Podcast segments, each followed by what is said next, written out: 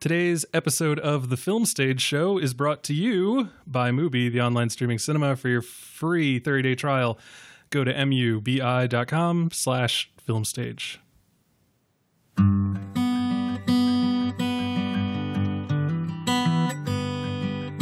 Maybe it's time to let the old ways die. Maybe it's time to let the old ways die. Takes a lot to change, man. Hell, it takes a lot to try. Maybe it's time to... Welcome back, ladies and gentlemen, to a brand new episode of The Film Stage Show, the movie review podcast for thefilmstage.com. As always, I'm your host, Brian J. Rowan, and with me today we have Bill Graham. Woo! Michael Snydel. Hello. And a special guest on to help us talk about the new film A Star is Born. It's Farran Nehme. It's Farran. Farran, we went through this before the episode began, and I still messed it up. Farran. Should we record this part? No, I'm down with my shame being broadcast to however many people listen to this. Farran. How are you today? I'm good. Okay, great. Why don't you tell the listeners at home a little bit about yourself by way of introduction? And say your name again. The full thing is Farran Smith Nehme. I've been writing the Self-Styled Siren blog, chiefly about classic Hollywood films, since about 2005. I have written for Film Comments, Sight & Sound, Barron's, The Wall Street Journal. I've written for Criterion a fair bit. And I have a novel published in 2014, still in print, called Missing Reels, about the search for a silent film. All right. Outstanding. And as I said, we are all here today to talk about A Star is Born, the new film from, well, I guess the debut film from director Bradley Cooper, which stars him and Lady Gaga and Sam Elliott. Before we get into that, of course, all the usual housekeeping. Rate, review, and subscribe on iTunes. It helps new people find us. Also, follow us on Twitter at Film Stage Show, Facebook, The Film Stage Show. Give to our Patreon at patreon.com/thefilmstageshow. And email us, podcast@thefilmstage.com. And, of course, we are brought to you by MUBI, the online streaming cinema, where every day their curators give you a brand new film to look at for 30 days before it disappears. That means there is a constantly rotating selection of 30 great films for you to check out. And it's October, the spookiest month of the year. So, of course, MUBI is going to give you some great horror films. For instance, just released today is Pontypool from director Bruce McDonald, a film that I remember really wanting to see and then never doing it. But now, thanks to MUBI, I can. In addition... That one's really great. I hope people check it out. Yeah, it's really good. The trailer and everything for it were like fantastic, and then it was 2009. It was a simpler time. It was harder to see things like this. So I just... I never got around to it. But now, again, thanks to MUBI, Pontypool. Probably watch it tonight. In addition, Manhunter, which we spoke about last weekend. Woo. Yeah. So check it out. There's a lot of great stuff on there. And you can get a free 30-day trial by going to mubi.com/filmstage. Again, that is mubi.com/filmstage. And that is it. Now we can talk about A Star is Born. Again, debut film from director Bradley Cooper, screenplay by Eric Roth and Bradley Cooper. Again, it stars Lady Gaga, Bradley Cooper, Sam Elliott, amongst a bevy of other great actors who he got to play in this, including Dave Chappelle, and I don't want to spoil that one. Andrew Dice Clay is in this, continuing his weird shift into prestige acting, I guess. I guess we were ready for that. He's a good actor. Yeah. I have to say, I'm probably one of the only people who, with lots of good things to say about a 1980s movie called Casual Sex, where he actually plays the romantic lead. And he's sort of doing a Sylvester Stallone type thing, which actually, you know, not so far from what he's doing here, but he does it very well. He's got screen presence. That sounds amazing. I will have to look that up. I just want to point out, I went to it on IMDb, and it's Casual Sex ?? Yes, exactly. I'm sorry. It was question mark, not in the sound of my voice. No, you were like, casual sex. It should have been Casual Sex? I am Ron Burgundy. All right. Well, here the consent in the title. Here is the trailer for A Star is Born. You know, man, in the old days, I always knew, like, you were going to do something, that you'd be all right. It's the first time I'm worried about you.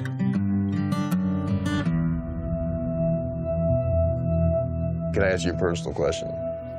Okay. Tell me something, girl. Do you write songs or anything? I don't sing my own songs. Why?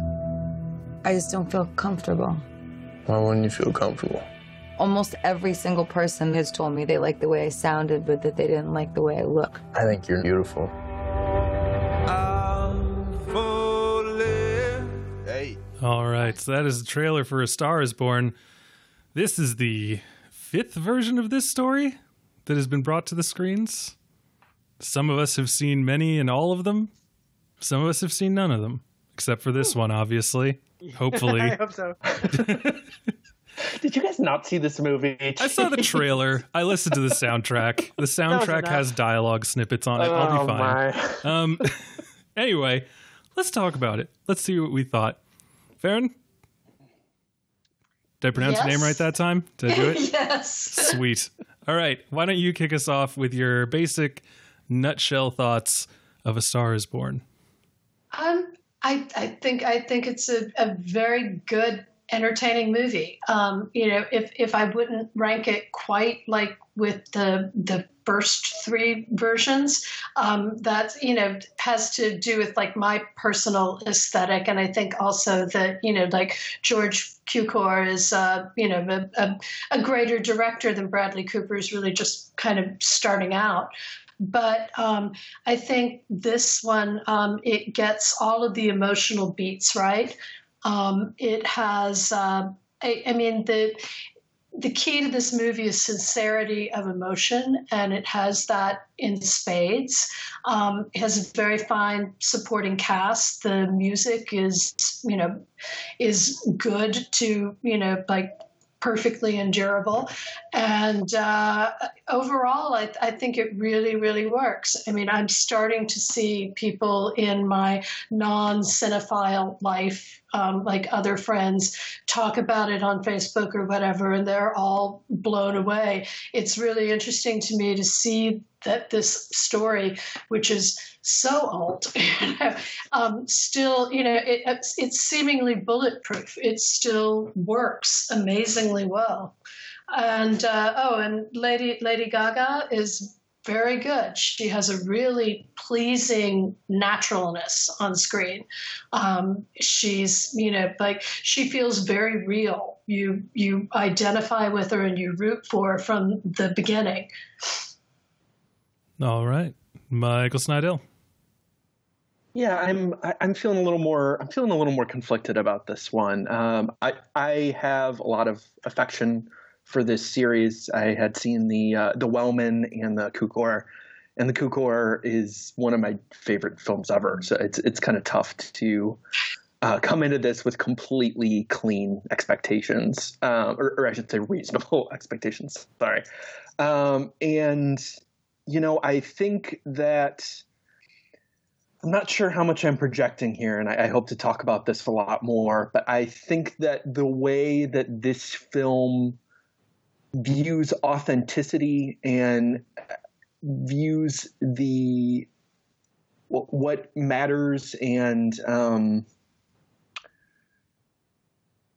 especially how it views pop music, is something that really puts me at odds with it. And I find it like a fascinating, you know, dissociative thing to see Lady Gaga in this film that seems to somewhat hate pop music, which we can speak about to a further extent. And I think that I think that it's really weird because I think we talk about effort a lot with some of these prestige stories, and it's a weird contradiction that's kind of associated with A Star is Born is, you know, in the 5 different versions they made, at least 4 of them are, you know, have major stars at the front, but they're kind of an exercise in like self-indulgence and like, you know, glorifying, you know, either Hollywood or the music industry or things like that. But they're also, but they also, if they're done well, don't that ego is offset again with what I think Farran said, which is a certain sincerity that makes it feel more real. And I think Lady Gaga has that sincerity and the vulnerability and the sense of naturalism to make those parts work really good. It's Bradley Cooper's direction and performance here that I have a lot more trouble with, because it is something that seems to be going through not necessarily the motions of what we've seen with addiction, but just a sense of strenuousness in his acting and just kind of like a to the T, almost like method performance that kind of bothers me, and it makes me feel really conflicted about whether this is ultimately a story about Allie or about the demons of Bradley Cooper's character. I will say that I think that the music is good, and I think the beginning of this film gets right what even like the last Star is Born did not, which is that they have immediate chemistry. Like, it's very clear how she could get swept up into this without actually, you know, losing Lady Gaga's character as like an actual person. Like, it makes total sense why she would fall for this person without it feeling like she's just being whisked into like, you know, this fairy tale. But yeah, I just don't know how I feel about where this goes. I'll leave it there.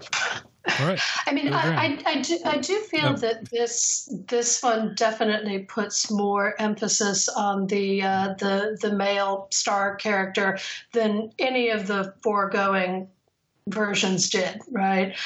You know, in the first one, What Price Hollywood, he's a director, he's not her lover, and he's almost a supporting character, so we can sort of put that aside. But in the Wellman and in the Cukor, Norman Maine is, he's not, it's a big role, and it has some of the best moments of the movie, but it's not really the focus of the movie. It's the woman's conflict that's the focus of the movie. And I think in this version, Cooper chose. Also, they never, in none of the foregoing versions did they ever bother to explain, you know, like why the character might have addiction problems, why he might be an alcoholic. This movie is at pains to, you know, kind of spell out for you his background and why he's like that. So it does, I think, you know, kind of foreground Jackson Maine to the exclusion of Allie, the Lady Gaga character, especially in the second half. And I can see what you mean by that. All right. Bill Graham, nutshell thoughts from you. Yeah, I really enjoyed this film right from the get-go. I think Bradley Cooper and Lady Gaga have tremendous chemistry. There's a naturalness to kind of their performances, and the songs are great. I really enjoyed the way that it's shot. No surprise, Matthew Libatique is behind it, and so he's a fantastic cinematographer. Longtime Darren Aronofsky collaborator, and the film looks great. If people know me, they would expect me to say something about the runtime, and I honestly had no issue with it. It's 2 hours and 16 minutes, something like that. So yeah.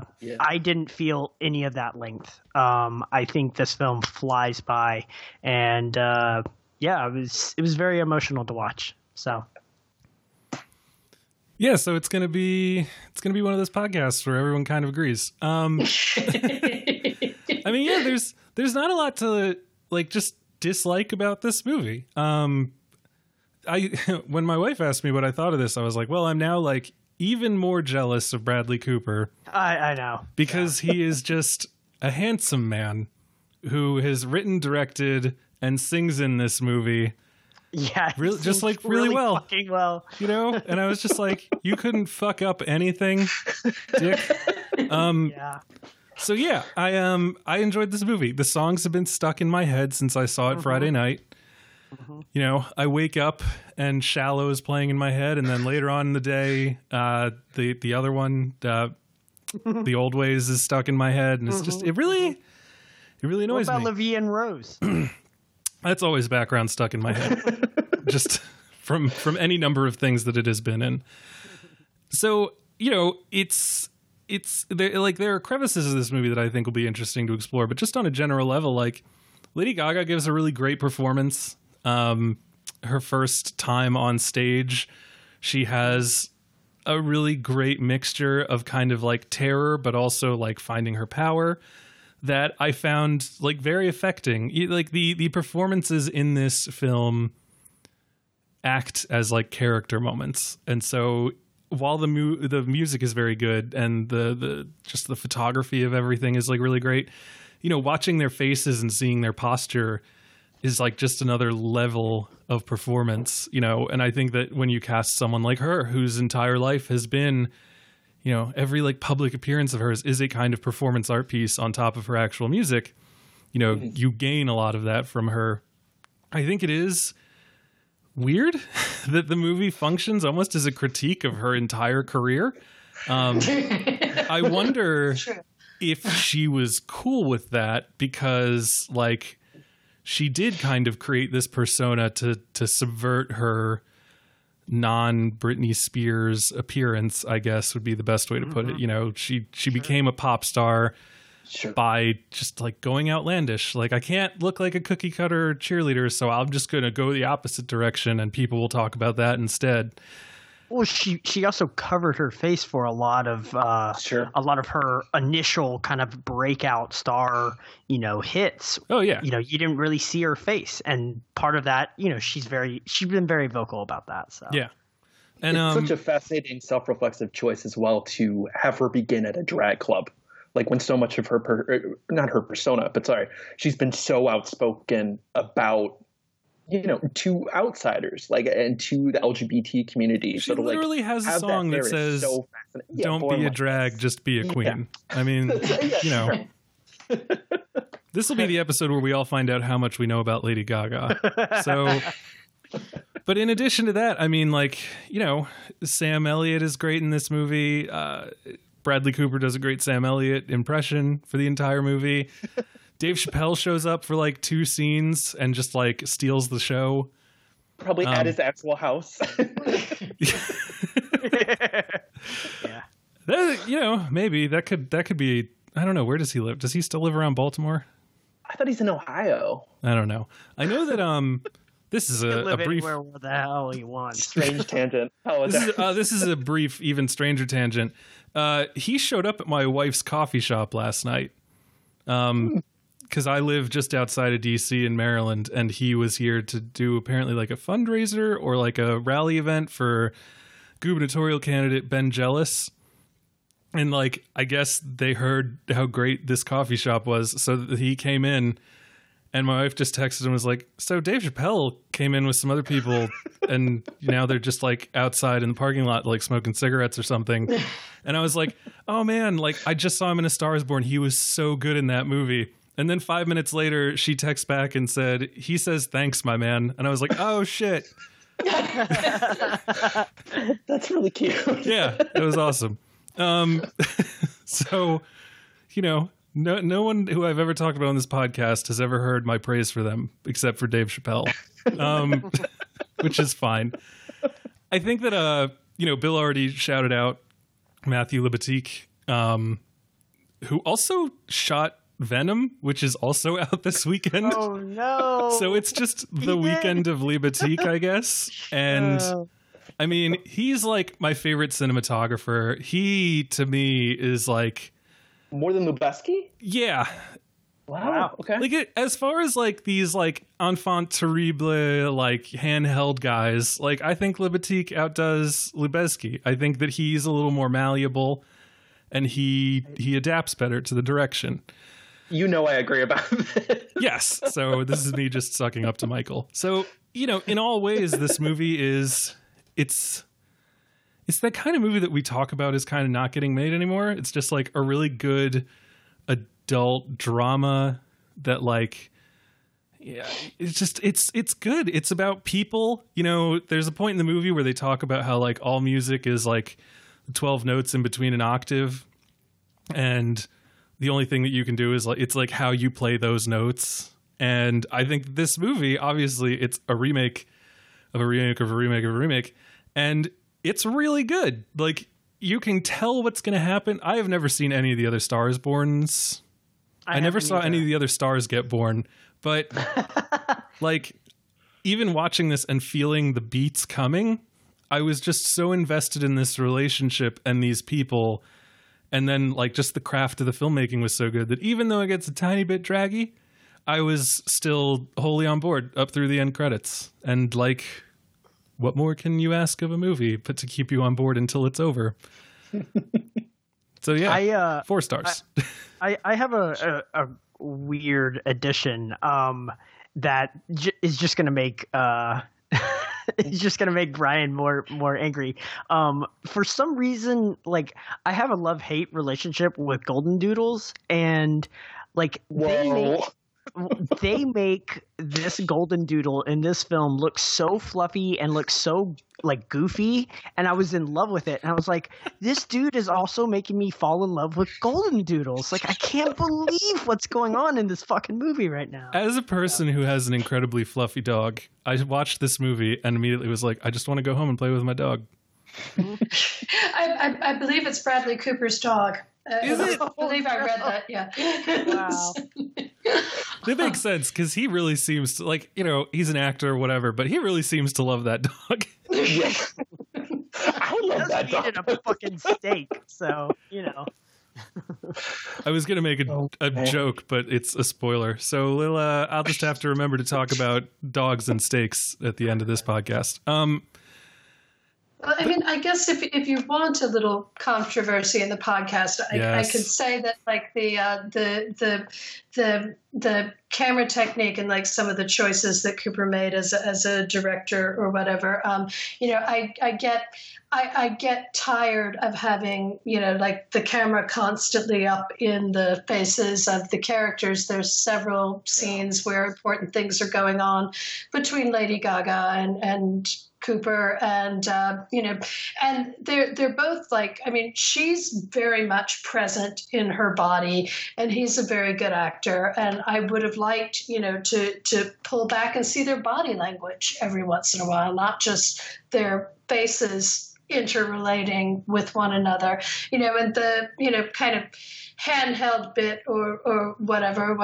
What can I say? I preferred George Cukor and Wellman as well, but you know, I mean, it's not to the point where, you know, I cease to want to watch, you know, which I have gotten to that point in other movies, but you know, Cooper does enough to, you know, keep it smooth and watchable, but it, you know, it wouldn't be my ideal.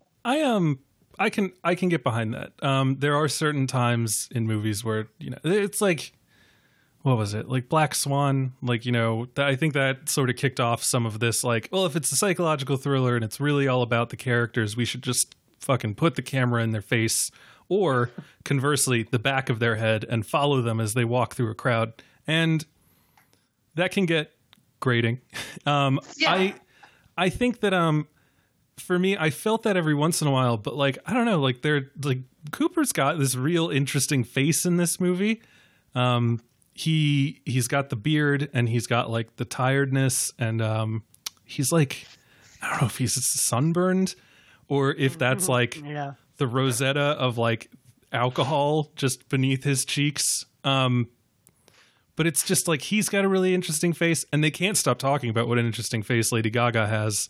And I think that they break that kind of handheld aesthetic every once in a while for like very, very like intimate and intense moments. When she first turns and looks at him when she's singing La Vie en Rose, when he touches her nose, and moments like that.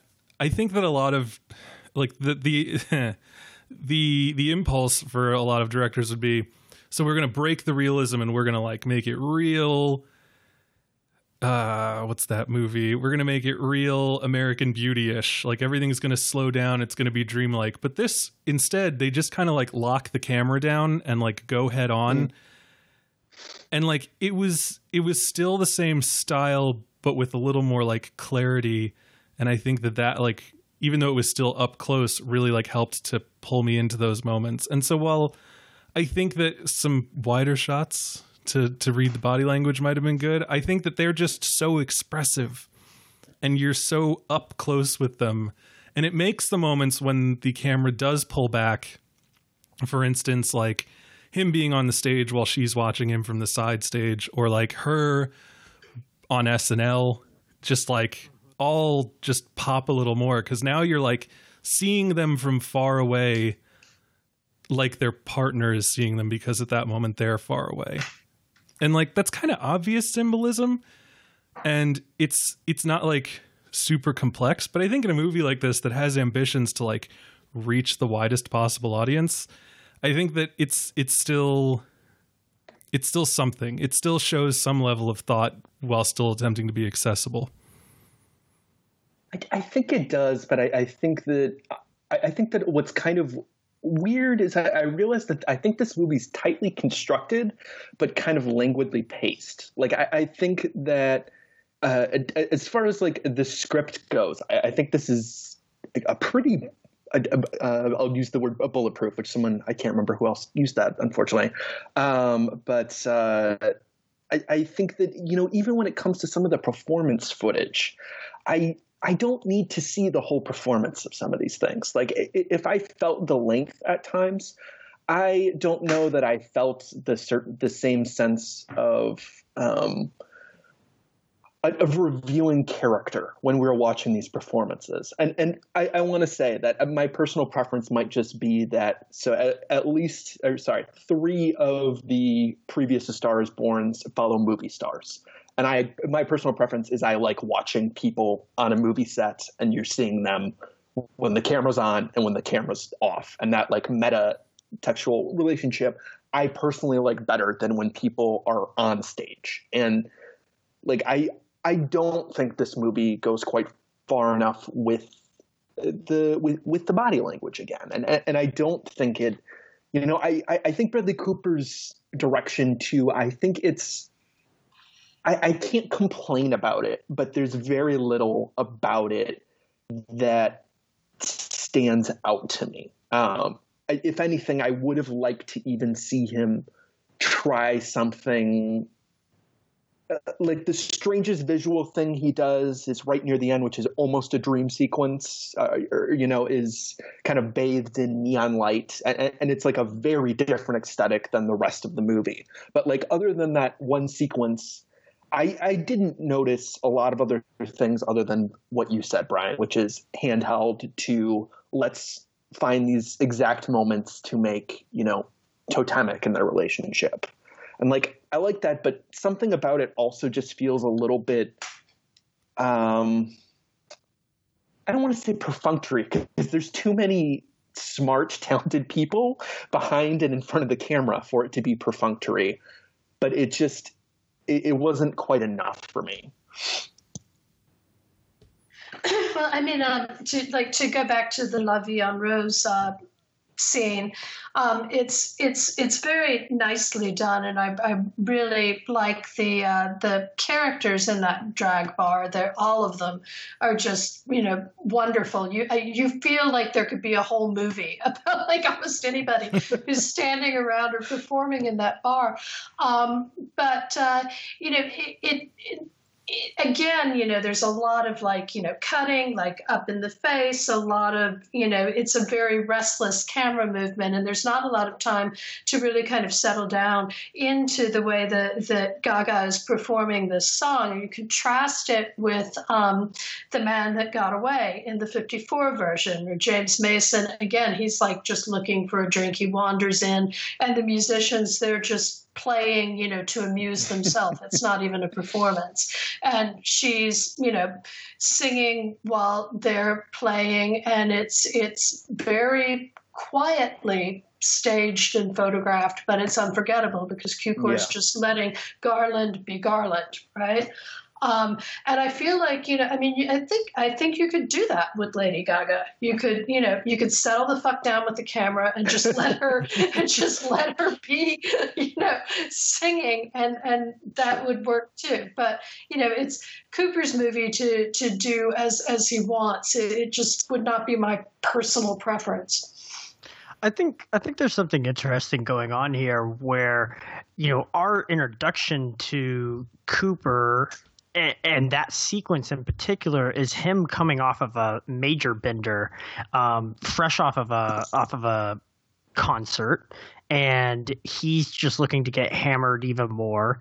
And I feel like that aesthetic that follows him from getting off stage, getting in his car, going out to this random bar that he just finds is brought into his own experience of seeing her perform. And that's when the camera breaks, is when it is steady, is him just kind of realizing a lot of this stuff is kind of easy to kind of look at and say, okay, well, of course, you know, Cooper is bringing some of his drunkenness. If his character is drunk and really tipsy, a lot of the camera work is really wild and, you know, handheld. And it's only when he's really, really sober that we really kind of start to settle back down. And I think that's important to kind of note is, you know, y'all are saying that, well, why is the camera doing this? And I think that's partly why the camera has so much motion behind it, especially during that first sequence when he comes across her in the drag bar. Well, yeah, it's his drinking, and it's the like art act of performing his art. Sure. It's like anything that like riles his mind up. And you know, it's an aesthetic choice. Everyone's going to have a different opinion about how it is and how it serves the story. I do want to say, while I'm thinking about it, though, alcoholism is a very easy thing for a movie to attempt to deploy, or even a TV show, because it's a way for the character to be damaged and chemically altered without them being a criminal. You know, movies about heroin addicts become movies about being a heroin addict because, like, it necessarily takes over your life because it's illegal, and thus you are a criminal and you have to do it in secret. Whereas movies about alcoholics, you could just go get a drink somewhere. You can go to the grocery store and pick up a thing of wine. So it's always interesting to me to watch a movie about an alcoholic and pick it apart as a person who had a drinking problem. And this movie made me deeply uncomfortable constantly because of how much of my own experience was like wrapped up in it, and like just the way that he poured into a glass was like it like hurt to watch, because like there is a point when you're drinking where like it's not like in the movies where like the alcoholic will like open a bottle and like lovingly pour it in and be like, ah, muse, like lover of mine, I'm going to drink you. It's like when you're an alcoholic, you actually give very little of a shit about alcohol as a substance. You just want to get it in you. So I was watching this movie, and even like, you know, he has a hearing problem, but just the way that like he kept like not paying attention and missing what people were saying when he was drinking, and like the way that he would kind of slur, and like people would just kind of like shrug it off because they knew that's just how he was. I was just watching it being like, oh, fuck. God, this is like, this is real. This is like honest. Like this hurts to watch because like he would just open up a bottle, dump a bunch into a glass and pick up the glass and walk away. And I was just like, yeah, that's how you pour when you're drunk and want to drink more. Did you say you hadn't seen the previous movies? Or, I had not. Yeah. And I mean, so actually... before you say what you're going to say, I was super excited because I was going to ask and like prove myself to be quite an idiot and just say, are they always singers? So thank you, Michael, for making it known that sometimes they're actors. I mean, I think that as we were saying before we got on the air or the pod or whatever, I think all of the movies have always been very smart about alcoholism. The original story that What Price Hollywood, the first like incarnation of this material, was based on was written by a woman named Adela Rogers St. John's, a journalist. And she always claimed that she based it on a silent film star named Colleen Moore, who married a producer named John McCormick, who did a hell of a lot for her career, turned her into the emblem of flappers, but had a terrifying drinking problem. But the other fact is that St. John's herself, her father was a spectacularly successful attorney named Earl Rogers, one of the most famous defense, the Johnny Cochran of his time. But he was also an alcoholic. And the interesting thing about him was that, the more successful he got, the worse his drinking got. He sort of had himself convinced apparently that, they were linked. So, it was even all the way from the very beginning, it was written by someone who really, I think, had, and she herself developed a drinking problem later on too. So, this was a woman who was really kind of steeped in it. And Hollywood also, there were a lot of people, then and now who had drinking problems. The first guy who plays the director figure in What Price Hollywood, Lowell Sherman, based a lot of his mannerisms on John Barrymore, famous alcoholic. You can see it in his performance. There are a lot of other people that are said to be, models for the people in it. In fact, if you can fall down a fairly large rabbit hole in Google, Googling who were the origins for a lot of these characters. But I think that one of the reasons that this material works from movie to movie to movie is that it is always very, very compassionate and very truthful about what it means to be an alcoholic, and also, through the Esther Alley character, what it means to love one, codependency, wanting to help them, not being able to do it. Mm-hmm. That's surely something. I mean, who can identify with becoming a star, right? Or becoming a star and then your husband's not as big a star. Nobody identifies with that addiction and struggling with it. Loving somebody who's got this terrifying problem, that's something a lot of people can identify with. Yeah, definitely. And he's and again, just to that level of insight into the disease, he's not like a mean drunk. Not in the way... Not in the way that movies mostly make a person mean drunk, where it's you take a drink and suddenly the devil has taken you over. He is still thoughtless and cruel, but in a very low key kind of way. He will sort of thoughtlessly be oh, I just I'm not trying to be mean, but I just thought you wouldn't suck so much when you got famous. I thought you would stay yourself, And that's just because I love you and I think you're better than this. And it just sucks that you suck now. But I gotta go. I need to pass out. And just the way that that happens. It's what happened? Well, he got wasted and he passed out. So he didn't actively say fuck going to whatever, I'm going to sit here and still drink. It's he wanted to, but he couldn't stand up. And so I don't know. Like, I just liked that. I liked like the compassion that was shown for like everyone in this movie. Like and in that scene, you also get to see Lady Gaga's face, you know, like while this man is like, you know, saying these things to her, like it's a mixture of disbelief and just profound hurt. It's really hard to watch. Yeah, absolutely. It's like, it was, you know, I mean, it's not easy. I have been that guy and dealt with that guy. So like, I would, you know, like I said, and that's one of the things, like, I don't know for every group represented in this film, but like, I felt like it was a very, if not authentic, at least not stereotypical show for everyone. Like, you know, like you had said, the drag queens, like you could almost feel like there's a whole damn movie about them that's playing out that we don't get to see. Mm-hmm. And in the trailers,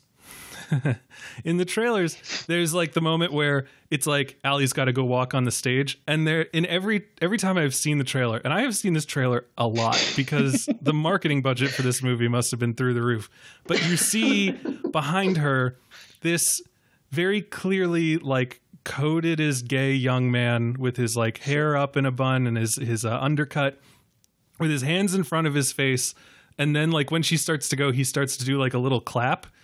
And every time I saw the trailer, I would say to myself, if he is not her best friend, if he is just some, like, you know, again, codified as gay, like backstage person, like if he's the person who met her at the gate to take her backstage, but he is still that like effusively happy, I'm going to be furious, because the last thing this movie needs is like magical gay stranger who's just so supportive of Lady Gaga. But the fact that they like work together and know each other, sure, suddenly like his excitement is like infectious, and I too am just so excited to see her finally go up on stage and sing. And so yeah, it's things like that that like really like invest me in this movie and like got me on board with the characters and like hooked me into them and kept me going through like the more predictable sort of draggy middle where it's like rise, rise, fall, fall, and everything was happening that you'd expect to happen. Yeah, I think it does. I feel like I'm now too mean to this movie because I like this movie. I guess most of my problems are spoilery, but well, we'll get into that pretty soon. But I want to say that like I do think too, while I may not agree to the same extent about Bradley Cooper's performance, I think that there are a lot of ticks in here that you don't quite, or I shouldn't even say ticks. I should just say specificity in each of these characters, that very rarely do they feel stuck. You know, whatever you want to say about this larger story, of where it ultimately ends up, like very few of these characters feel like they're only there, for instance, to give a speech. And like, yeah, Sam Elliott does get to give like a couple speeches that will probably end up giving him an Oscar. But like, but those, there is like, again, a sense of genuineness that you don't quite expect here. Like even the conversations they have, they're not really, they are the beats you expect, but they're not how you expect them to quite go. Like I that's what I was continually surprised with, was how much it did care about the details, whether it is, as you're saying, Brian, like that best friend who like shows up, you know, he gets 20 to 30 minutes of screen time by the end of the movie, and like you understand why they're friends. Similarly, like the Dave Chappelle character, like similarly, you know, like the manager, like all of these characters, like no one at any point does anything where it's like, oh, I need to be the bad guy now. Like it makes sense why they react at every moment. Now I'm getting more general, but, yeah, I guess kind of wanted to co-sign a little bit with what you're saying, Brian. So that you don't come off as the effusively negative person we all know you are. I have a reputation, unfortunately. So does anyone have anything? Okay, well, before we go into spoilers, actually, do we want to talk about like the music and like if we thought it was particularly good or particularly bad? God damn, that first opening song, you know, I had heard, we've been talking on Slack about this film, and, you know, one of our listeners, he'll like to shout out, Jacob Seaver, was talking about how he hates country music. And I was coming into this thinking this was going to be more Crazy Heart than kind of, it is country, yes, like but it's country. Yeah, it's starting with the heavy guitar and stuff sure. like that, and he just shreds on the guitar. I don't know if it's actually him playing the guitar. Fuck me, probably is. Yeah, I know. That son of a bitch. But you know, like it just starts opening up, and you're just like, holy shit, I like this song. And apparently like Willie Nelson's son helped co-write some of this stuff, and Jason Isbell as well. Yeah, it was pretty interesting how much I enjoyed the music. Even the pop songs that Gaga ends up singing. Bill. I was like no. I think that those songs would have been something that you would have filled a album with. Now, are they highlight reel songs? No, but I definitely like see some of the catchiness behind them, and I was just like, what like really? You can't even like give me a real dud. So yeah, I mean, I don't know. The song that she does on SNL is so bad. It's so. Like it, we'll have to talk. It about is a that. No perfect parody of what a like breakout artist would God. Sing on SNL, and like a song that people would love that I would just hate with everything in me. And yeah, when we get into spoilers, we could talk more about her arc and how we feel like that goes. But I'll say up front, like she has kind of a Liz Phair thing going on. She's got like. You know, she starts off with like Exile and Guyville, I think. And then when she's like big on the radio, it's what is that stupid song that she sang? Why can't I breathe? Yeah. And it's just like, oh, Liz, you didn't have to do this. But it is, you know, it's that, hey man, like, you know, you're really great, but if you want to go big, you gotta give something to everyone. And that's kind of like what this movie does. It's like, this movie could have been smaller and like more intense, and I think that it strikes the sweet spot sort of that like Jackson Maine probably wants to strike in his own work, where he's like still able to play to a crowd but he feels like he's saying something worth saying. So I don't know, I just can't believe you said that song was even halfway decent, but like, you know, the big showstoppers for me all really worked. And like the opening song was great, which I can't remember anything like the name of, but anytime Gaga's at a piano, like you know you're gonna get something really good. And like they made it a big trailer moment, and so I thought that like the power of her like finally walking up and singing "Shallow" was gonna be like muted a bit, but it wasn't. Yeah. Can we just say it's surprising that he remembered the lyrics? Like they just like. How did the band know what to play? How does?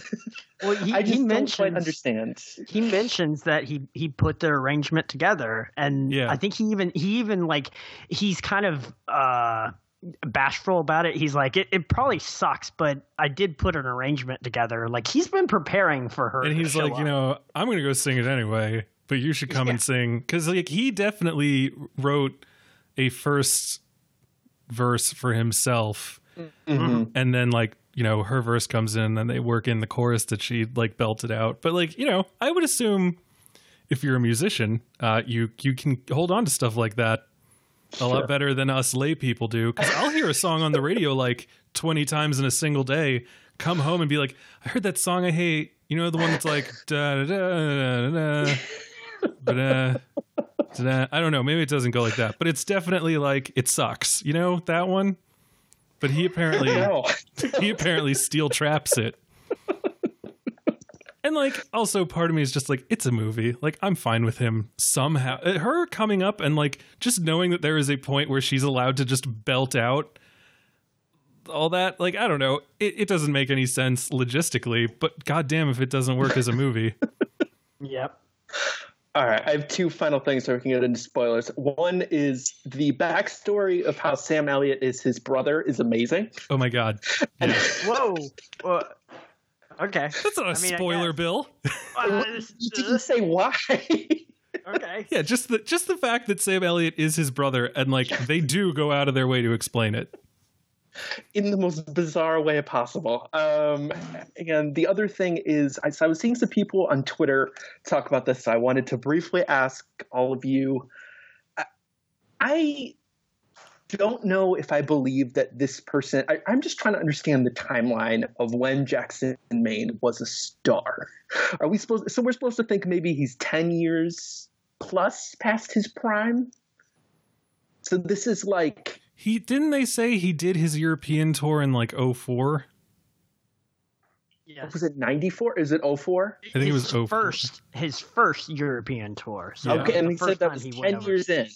So he started in 94 and rose in the 90s. So like he was being played on the radio at the same time as no, because I mean like if he didn't go on a European tour until 04, it's possible that he didn't really hit big until like 2002.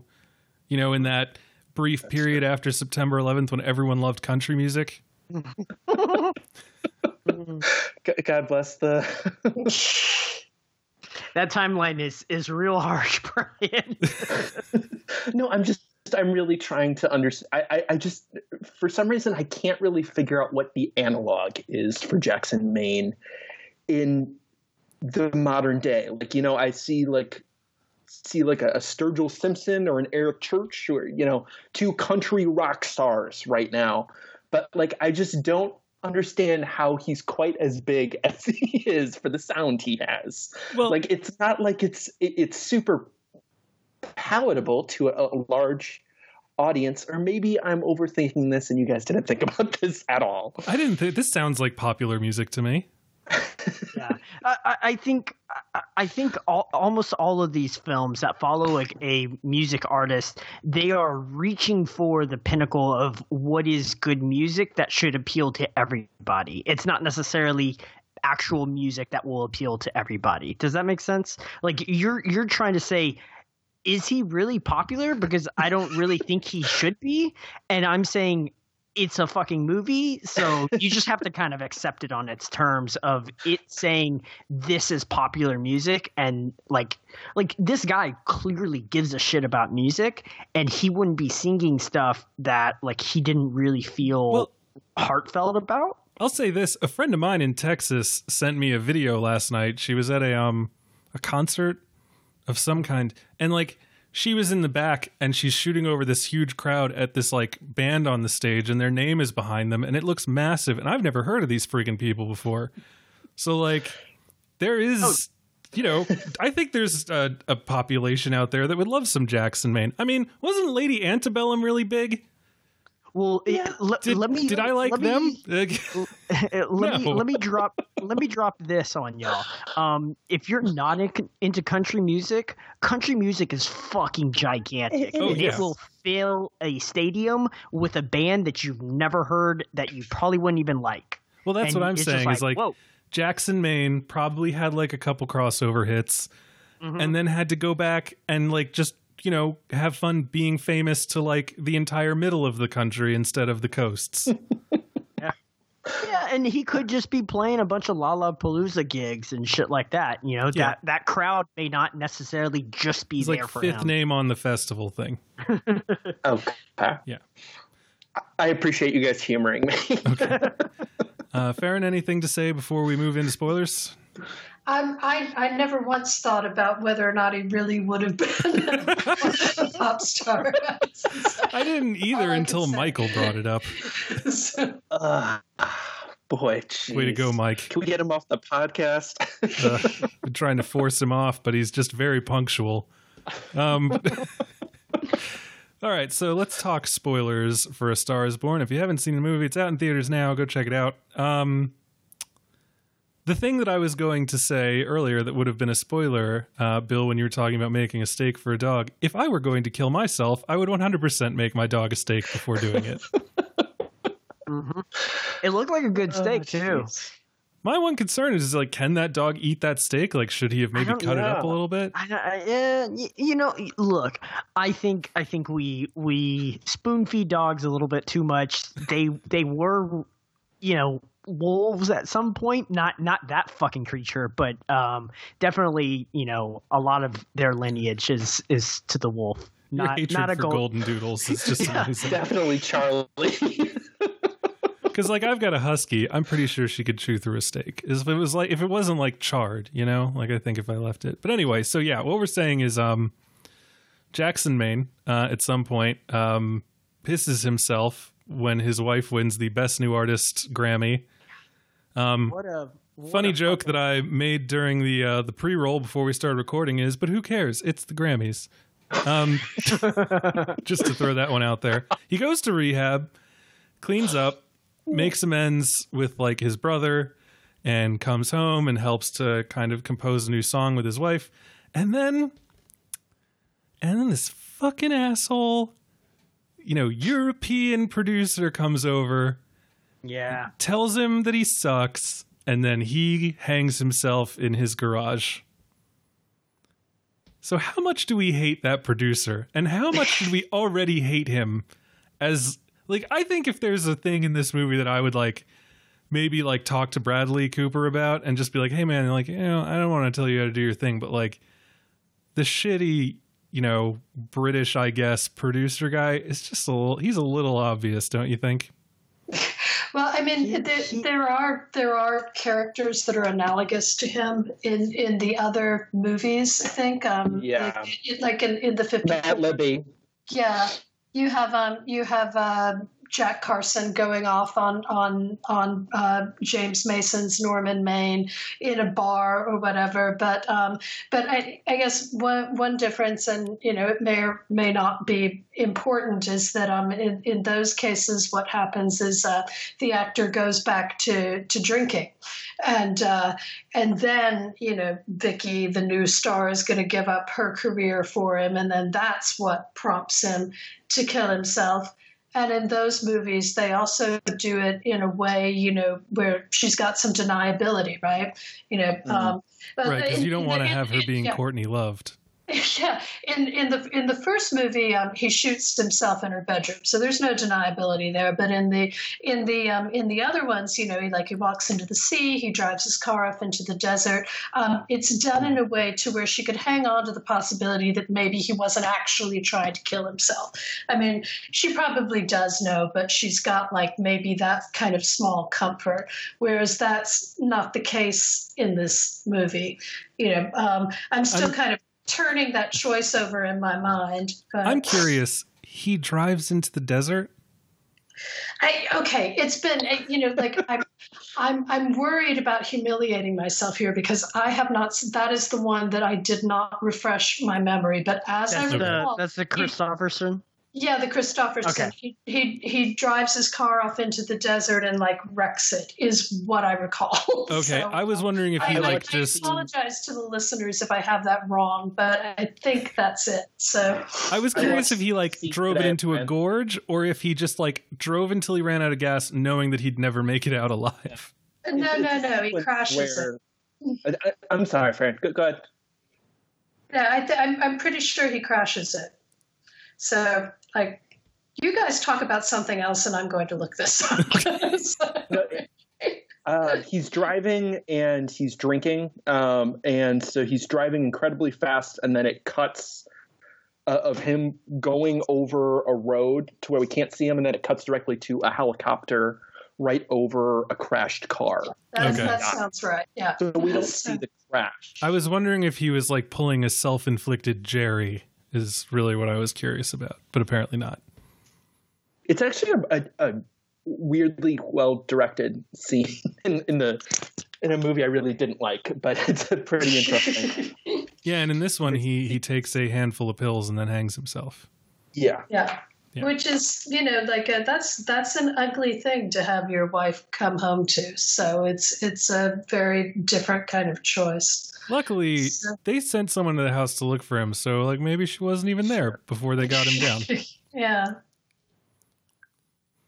So this is a reoccurring plot point, because I figured that it might be. It definitely felt like it should be, but I was just, I don't know. It was a little.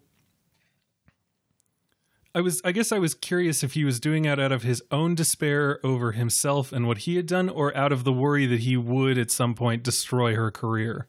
Yeah, no, it's the second in all of the movies. It's the second, the idea that, you know, he's going to be a burden, you know, in What Price Hollywood, you know, he's her career is already like kind of starting to slide a bit, in the two stars born.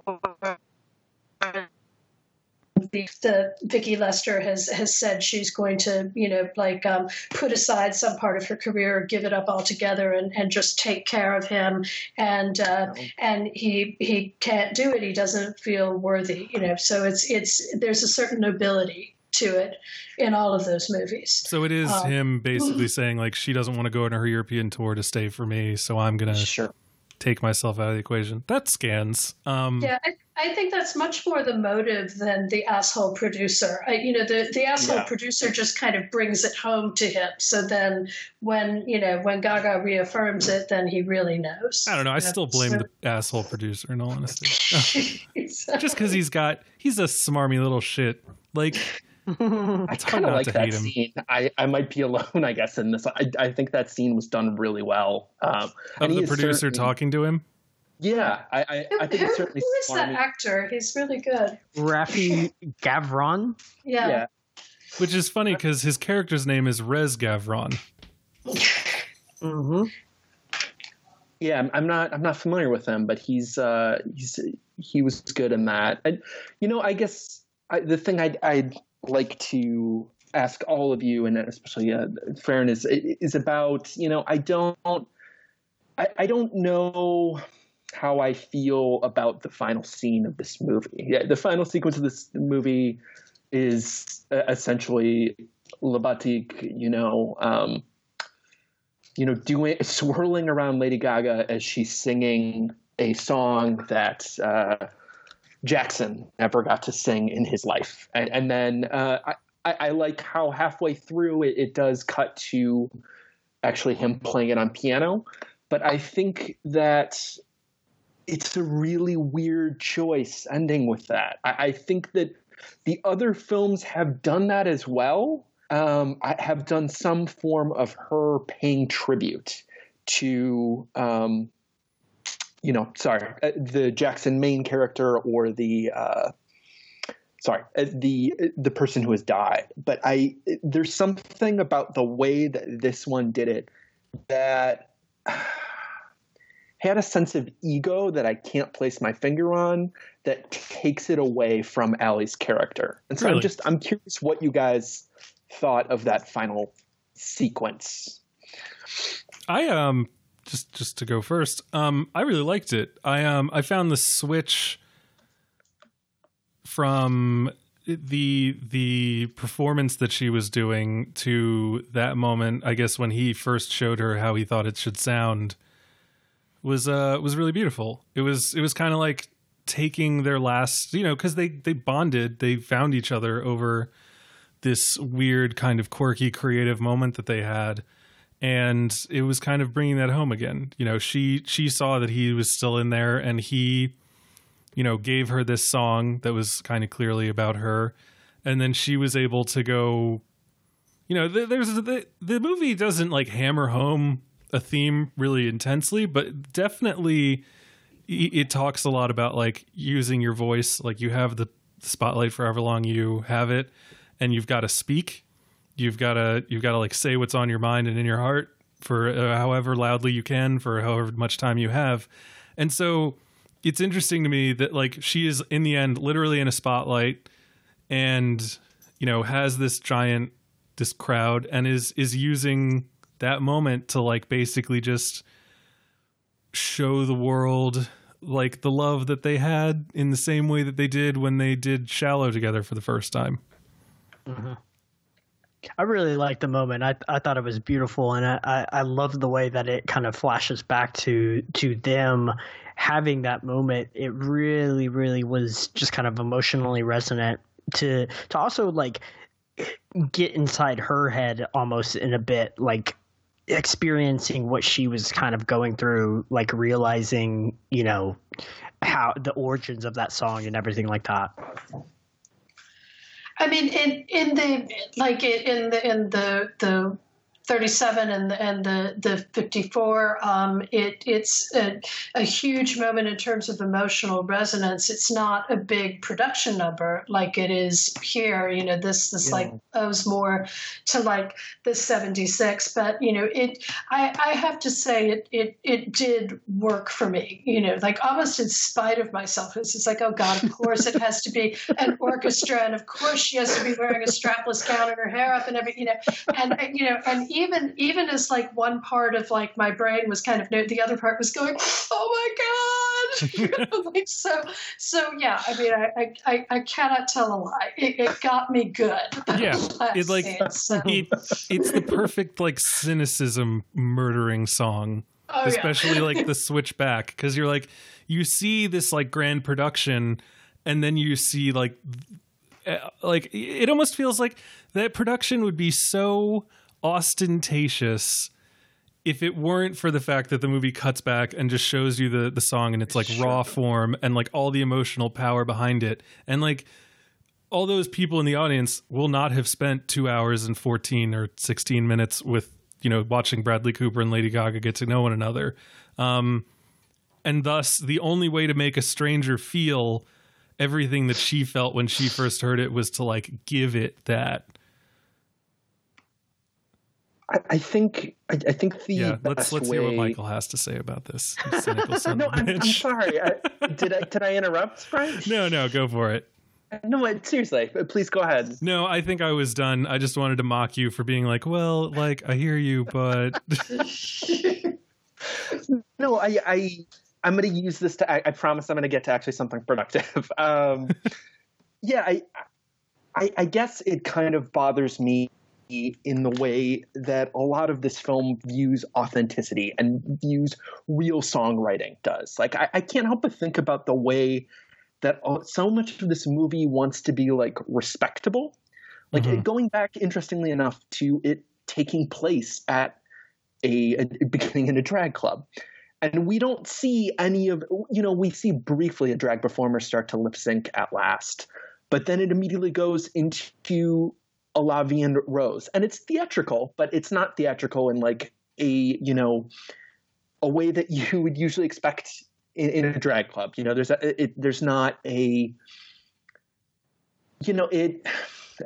it's weird to say because obviously La Vie en Rose is something that is very theatrical by its very nature, but just the way that this movie then views songwriting and music for the rest of it, the way that Libatique is constantly doing close-ups of Bradley Cooper's guitar solos. The way that this movie views pop music in every part of it, not just the SNL bit, but the choreography being this mechanical thing that she doesn't want to do. Pop music only being about having to change her identity as it relates to her hair. Like the billboards, the consumerism and the corporatism. Like I know that I'm bringing something unfair and trying to read into some larger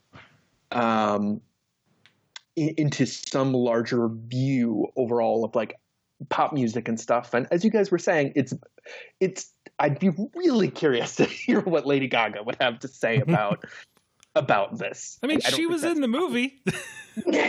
Yeah. But she didn't write it. I don't think like let's focus here on a couple of things, right? Sure.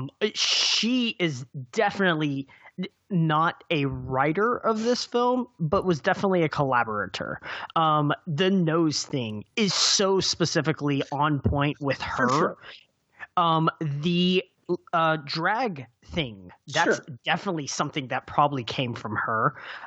So I think she's bringing a ton of baggage and a ton of her own experiences into this film to help shape it and help turn it into what it is. So I understand that you're kind of second guessing, like, how into it was she? But I think she had a lot of say into what this film ultimately says about pop music. And it's not that Jackson Maine is necessarily correct. It's that there is a sketchy side to pop music. There is a side, there is a corporatization of a lot of that stuff.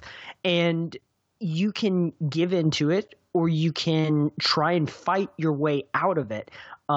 She had a very meteoric rise that seems almost like impossible without the corporatization behind her in a lot of ways. Right. Like, and so, she didn't have to try for 10 years to get a European tour. Exactly. Like, and I think that, yeah. I think that more than, I don't think that it's pop in general. I think it's pop specific to this character, because he even says, like, when she brings his like loose leaf that he tucked into her song journal, he even says, like, yeah, I, like, you know, it kind of poured out of me and I put it in there and I put it into your book so that, like, whenever you went back to your book, you'd find it. And it's very clear in that moment that it's been a while since she's cracked open that book. And, like, I think it's one thing to see someone who, like, is a dancer and can just belt the words out and get auto-tuned and sound good. But it's another to have someone who very clearly, like, has a voice and an opinion. And that's, like, the reason that he, like, fell for her is because of the depth of her songwriting and its, like, clarity. And so then to see her singing about jeans and asses, I don't even remember the lyrics to that song because I hated it so much instantly that my brain eradicated them. It's like, like, what do you think you're doing in those jeans? Like, what do you think you're doing with that ass or something? That commentary is so toothless. Like, there's not, I don't think it. Sorry, I don't know if it, I think you're viewing it as a social commentary when what it really is a character commentary. But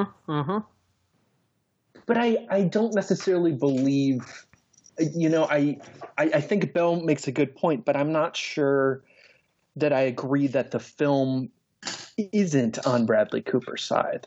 I mean, by the very nature, like, if you want to read this as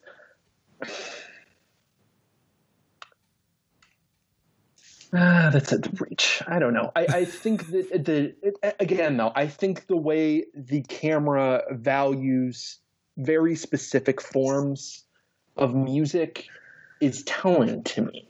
I think the way that and there is certainly a case to be made that Bradley Cooper's character sees, you know, the alley pop persona as a betrayal of her, like, potential and possibility. But I'm not sure that the film doesn't also have that certain elitism. And I think it's odd because the other Star Is Borns do have a very kind of tart and, you know, love-hate relationship with their, you know, chosen apparatus, whether it be Hollywood or the music industry or things like that. Like, that's always kind of been a part of it, but there's something here that feels overly blunt to me that doesn't work as either, or it especially doesn't work if the film is actually trying to represent that as some salient point. But even as a character commentary, I don't think that's enough, especially given how much time is spent on it. Like, I at the end of the day, I'm finding that while I find this film emotionally resonant, I don't know what to take from a lot of its larger ideas. And I think it wants me to take something from it, or else it wouldn't spend so much time on it. Like, I am curious what Farran thinks. You mean about the way it treats the direction that Allie's career takes? Yeah. Do you think it's making like a broader point about the disposability and like lack of any real substance behind pop? Or do you think it's specifically zeroing in on her kind of squandering maybe her voice in order to just...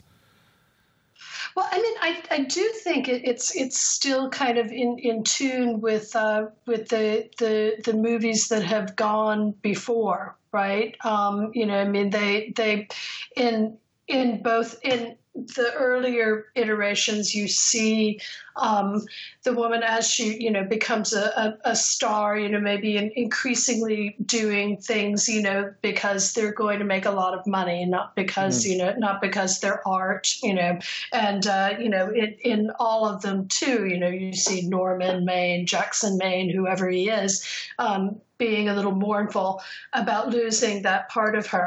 I do think Cooper emphasizes it more than the others do.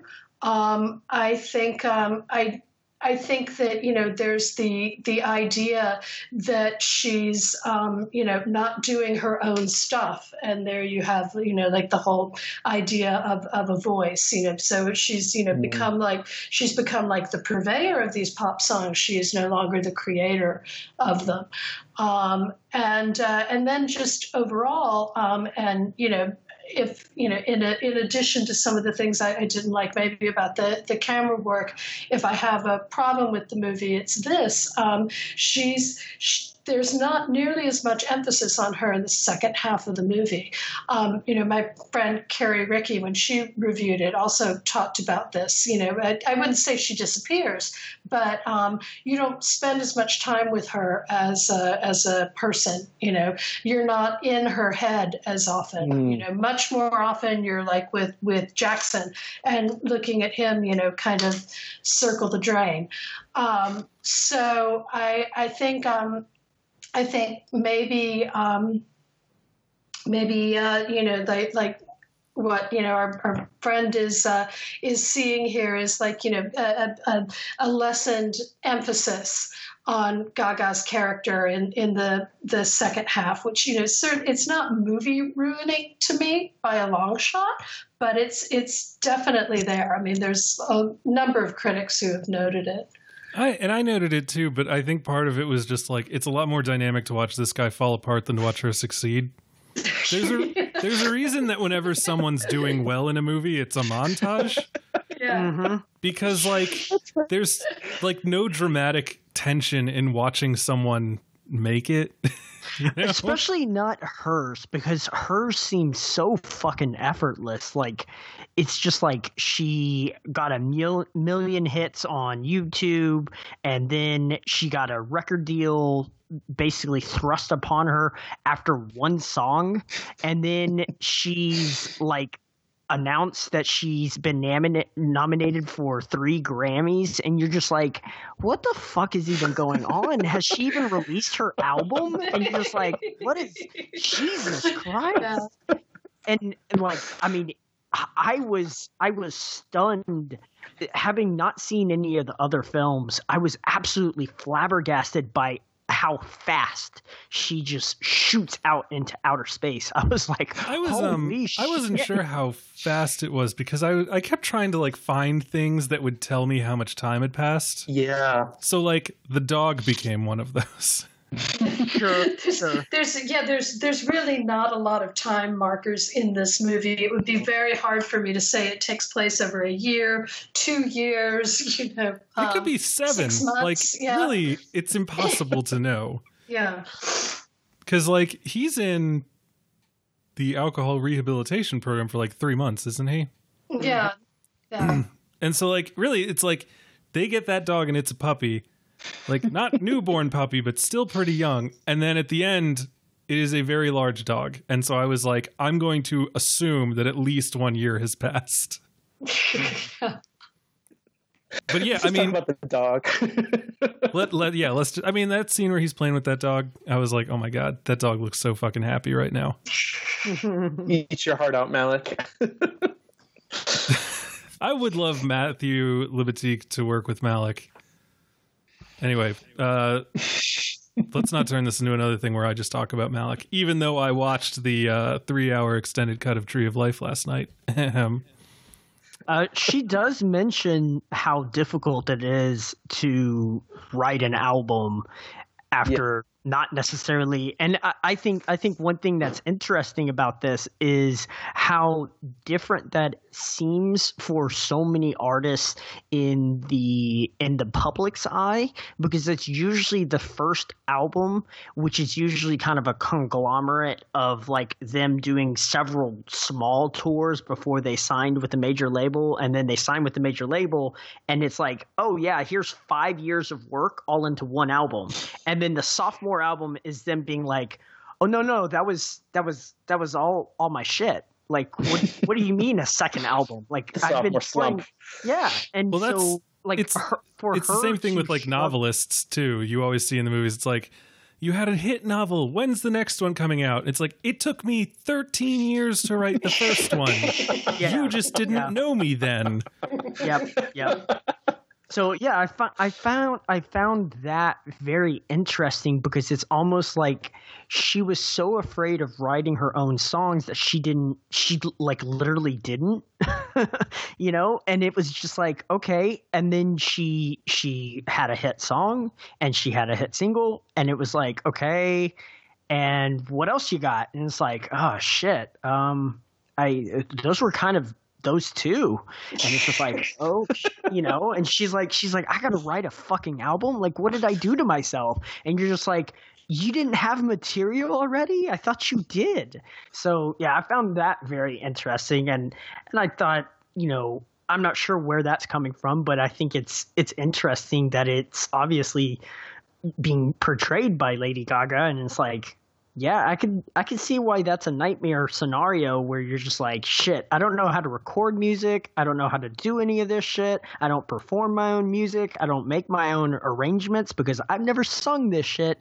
And now you want me to create a whole fucking album. And it's just like, can I not be a pop star? Can we just like sell a single? Can that happen? I think if we were to stay with her more in the second half, we would have had to have more of her bucking against Rez was his name, I think. Yeah, mm-hmm. Rez. And I think she's definitely gonna fire him for sure. But like during those moments when like, so like she's like, I don't want backup dancers, and I don't want to dye my hair fucking platinum blonde. So they kind of like land on, okay, no dancers for now. And then you can go red. And like, at that point, it seems like after that, she's kind of like given up fighting. Like, he has worn her down, and she's like, well, this is how it's done. And so like the way to stay with her, it's either going to be like a Requiem for a Dream-esque nightmare where she just like gets talked into doing a nose job, or it's going to be, you're watching this woman like just say yes to this guy constantly. And so I feel like, you know, if we want her to have this ascendant rise, we have to kind of not watch it, because it's either going to be depressing and kind of agency robbing for her, or it's going to be something else. And it's almost like, if you really wanted to be uncharitable to the Jackson main character, it's like, if he weren't so goddamn drunk all the time, maybe he could have walked into some of these meetings with her and like helped her to assert her own personality a little more over the forming of her persona. But he wasn't. He was very drunk and he was never there. Isn't it bizarre that you can imply that, though? Like, doesn't that say something damning about the movie, that's partly a characteristic? What do you mean? Doesn't it say something damning that they make Lady Gaga's character such that she is defined by this inability to assert her own voice? Well, she asserts like, and it. That she needs Bradley Cooper. Like, there's something. Yeah, sorry, go ahead. I don't think so, because in the end, she is still very protective of the song that she sang, and I think that like she wins enough battles to let you know that she's not wholly against what they've done to her. Mm-hmm. Like, I think she's chosen her hair color, and she also, you know, has willingly gone back in with the backup dancers. Yeah. So like, it seems as though He wanted her to like struggle for 10 years like he did, and she wanted to work within the system. And like that's, I think that that's basically what's being said. And I think that like much, again, it'd be super interesting to just like get a director's, or not a director's commentary, but like a commentary track from Lady Gaga where she just talks about how every scene of Allie's journey relates to her own. Because like we said, like that's sort of the thing that she did. And I think that metatextual thing is also very interesting, but like just how it is in the movie is also interesting. And I don't know, Michael, I can usually see what you're saying at least a little bit, but in this case, that's the very nice way to say what the fuck is wrong with you. I just think you're like putting a lot on this movie. Like you're talking about how it like denigrates pop music, and now you're saying that like it's robbing its primary female protagonist of agency in a weird way. And I just like, you know, I don't think that that's true. And it's weird Cooper's to me that you're kind of coming at it with that. Let's just be honest. And no, you know what? I don't think it robs her of agency. I think she's her own person, you know, right to the bitter end. I mean, one of the last things you see her doing is defying Rez or whatever. You know, we know how he feels about the European tour, and she's like told him, you know, that she wants it her way. He says no way, and so we see that she's canceled it rather than, you know, go along with her jerk producer, right? So I mean, I think she's still very much her own person. I think it's just that, you know, the movie perceptibly is somewhat less interested in her in the second half. You know, I'm not saying it's uninterested in her. You know, she's still there, very much there. You know, and there's still a lot going on with her. It's just that, you know, we have shifted a bit more towards Jackson, I think, at that point. Yeah, and like I said, some of that just comes down to like, you know, it's just going to, it's almost like it's either going to be even more of a bummer for him, or it would just be like boring if it's just like, congratulations, Allie, like another 100 units moved and like, you're just so great. Like everybody loves you. It's like, here's a photo shoot. Like like even up to the point where they're like, you've been nominated for 3 Grammys, including like Best New Artist. And I was just like, wow, everything is working out for Allie, isn't it? Just like, oh, man. Yeah, and her poor fucking husband can't even like do the tribute to Roy Orbison as the singer and the guitarist. He's got to be the backup singer. Like, sucked. You guys know who that is, right? No. I have no idea. That's Marlon Jennings. Oh, Waylon Jennings' son. Yeah, I was about to say son of Waylon. No, oh my gosh. Marlon Williams. Never mind. Ignore Hank Williams' son? No. Yes. Is he someone's son? Is he someone? Is he not Willie Nelson? No, he's an award-winning singer-songwriter from Littleton, New Zealand. Jesus Christ. Who the fuck is that? Like Willie Nelson. He has a very nice, clean, pure tenor that is not unlike, you know, Roy Orbison. But, you know, clearly at that point in the movie, we don't give a shit. We want Jackson to be singing the song. But see, that's so weird, because I felt like he was the exact wrong choice for Roy Orbison. Like, and I don't know if like he was coached to do it not well in the movie, you know, so we could feel the sting. Because I feel like if he was really good, we'd be like, well, you know, Jackson, I mean, this guy's pretty great. But I also think that the arrangement of Pretty Woman that they were playing was bad. Like, and like Pretty Woman is one of the first songs that I remember as a child loving. It's a really good song. Yeah, it's fucking great. I sing it at karaoke. And like, I feel like I do a better job than those people did. And I don't feel like I ever feel like I do anything better than anyone does. So it's really weird to find out that he's a actual singer-songwriter. I just have to assume that like... This is a good time. What was that? Sorry, I just wanted to recommend Black and White Night, which is one of my favorite concert films ever. It's a Roy Orbison concert from the 80s. Yeah, I think it's the 80s.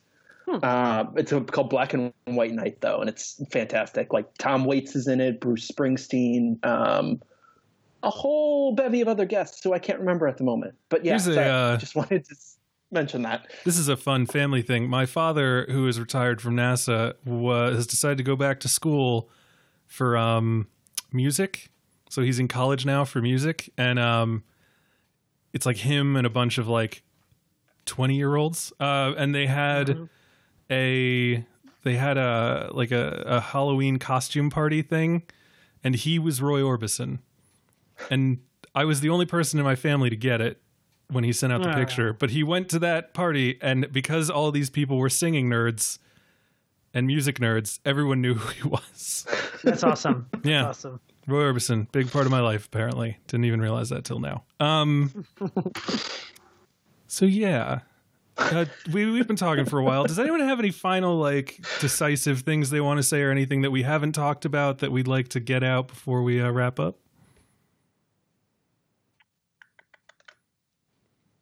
Michael, any final dismissive? Or... Trying to think if there's any final devil's advocate things I can say. I don't think so, though. Farran, anything that you want to? I would just, I've been. Urge anybody who's listening to this podcast who's only seen like this particular Star is Born to go back to the earlier ones, because I think that you may discover that you like them quite a lot. The beats are very similar. It's very interesting to see how things have changed and not changed in watching them. So, I know, because I've spoken to them, that a lot of people have gone back to see What Price Hollywood, which is probably the most different of all of the adaptations. And that, to me, is very much a good thing. It's a great movie. I'm looking forward to checking out some of the other ones. If I had more time this weekend, I might have done it. But instead, I watched a bunch of other stuff. I hear you. That's why I didn't go back to the 76. I'm like, wait, how does he kill himself? My whole thing is like, if you could recommend two of those, of what, the five? Right? This is number 5. Yeah. And so there's 4 previous ones. I mean, I don't know. I think like the first 3 are all essential in their own way. What Price Hollywood? If you like pre-code movies, it's a pre-code. It's got a lot of interesting things, and what makes it unique is that the relationship is not a romance. They're just friends. Her and the director. There's some kind of subtle hints that maybe the director is actually gay. No. That's not come out and stated. It's like, if you're familiar with films of the period, you're, there's a couple of places where your eyebrows go up.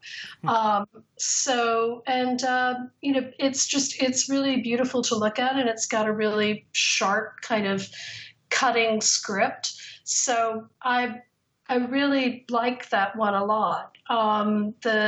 The William Wellman version, both of the actors are very good. Frederick March is probably my favorite, like, Norman Maine character of all of these. And then the 54, you have Judy Garland, and like several really superb musical numbers, and her performance is just amazing. I mean, if you are not familiar with Judy Garland, the actress, as opposed to the musical performer, this movie will blow you away. And then, I'll probably get around to seeing the 76 again. If nothing else, it's an amazing time capsule. I mean, I was just looking at the stills and like the set decoration and the costumes and all the hair, are really something.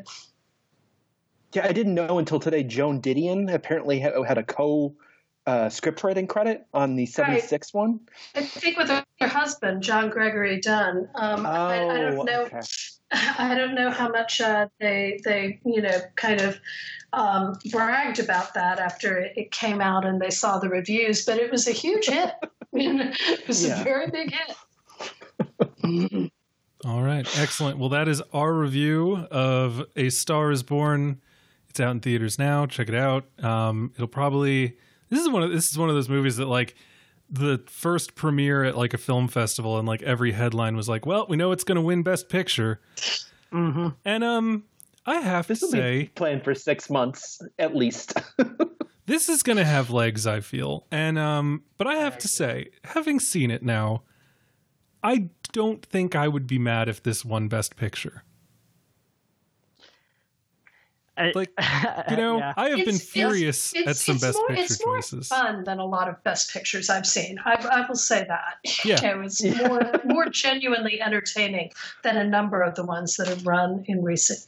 So, yeah, and I'm not saying I'd root for it. Like, I saw another film this weekend that I would rather have win Best Picture. But, like, if this one did, it wouldn't be like when The Artist won, when I, like, almost set my house on fire, you know? So if it happens, I'm just going to say it right now, you know, like what, 8 months before 6 months? I don't know. It doesn't matter. How many months before the Oscars? If this wins, I will be fine with it. You just said the Oscars, so we need to end this podcast immediately. No, man. It's October now, baby. It's Oscar season. I've started getting screeners. It's on. Oh, no. It is on. Let's talk about Damien Chazelle. Will he be? No. All right. So let's wrap it up. I'm starting to go crazy. Again, we are brought to you by MUBI, the online streaming cinema. October is not just Oscar season. It is also the prelude to Halloween. So, of course, there's some great horror movies on MUBI. Again, I want to point out Pontypool, which Michael Snydel says is a great movie. And that's the rare, kind, positive thing that he says. So check it out. It's supposed to be really good. I know that I'll be watching it. You can get a free 30-day trial of MUBI by going to mubi.com/filmstage. And, of course, you can give to our Patreon, patreon.com/filmstageshow, where you will get access to our super cool Slack channel so that you can be in on all the jokes and the talking and the stuff and the weirdness and the anger and the hatred and the tears that go on in the Slack channel. And, yeah, that's about it. So let's tell the fine people where we can be found between now and the next time that we're podcasting with them. Farran, as our guest, why don't you go first? Where can you be found on the internet for anyone who's interested in viewing more of your work? Well, you know, there is always my blog, Self-Styled Siren. My last big piece was in Sight and Sound on the films and career of Joan Crawford, and I continue to publish here and there. So just, you know, keep an eye out. All right. Bill Graham. You can find me just listening to this soundtrack on the Slack channel, mixing it up, and on Twitter @CableBFG. All right, Michael Snydel. You can find me very slowly catching up on Hooptober on Twitter @Snydel.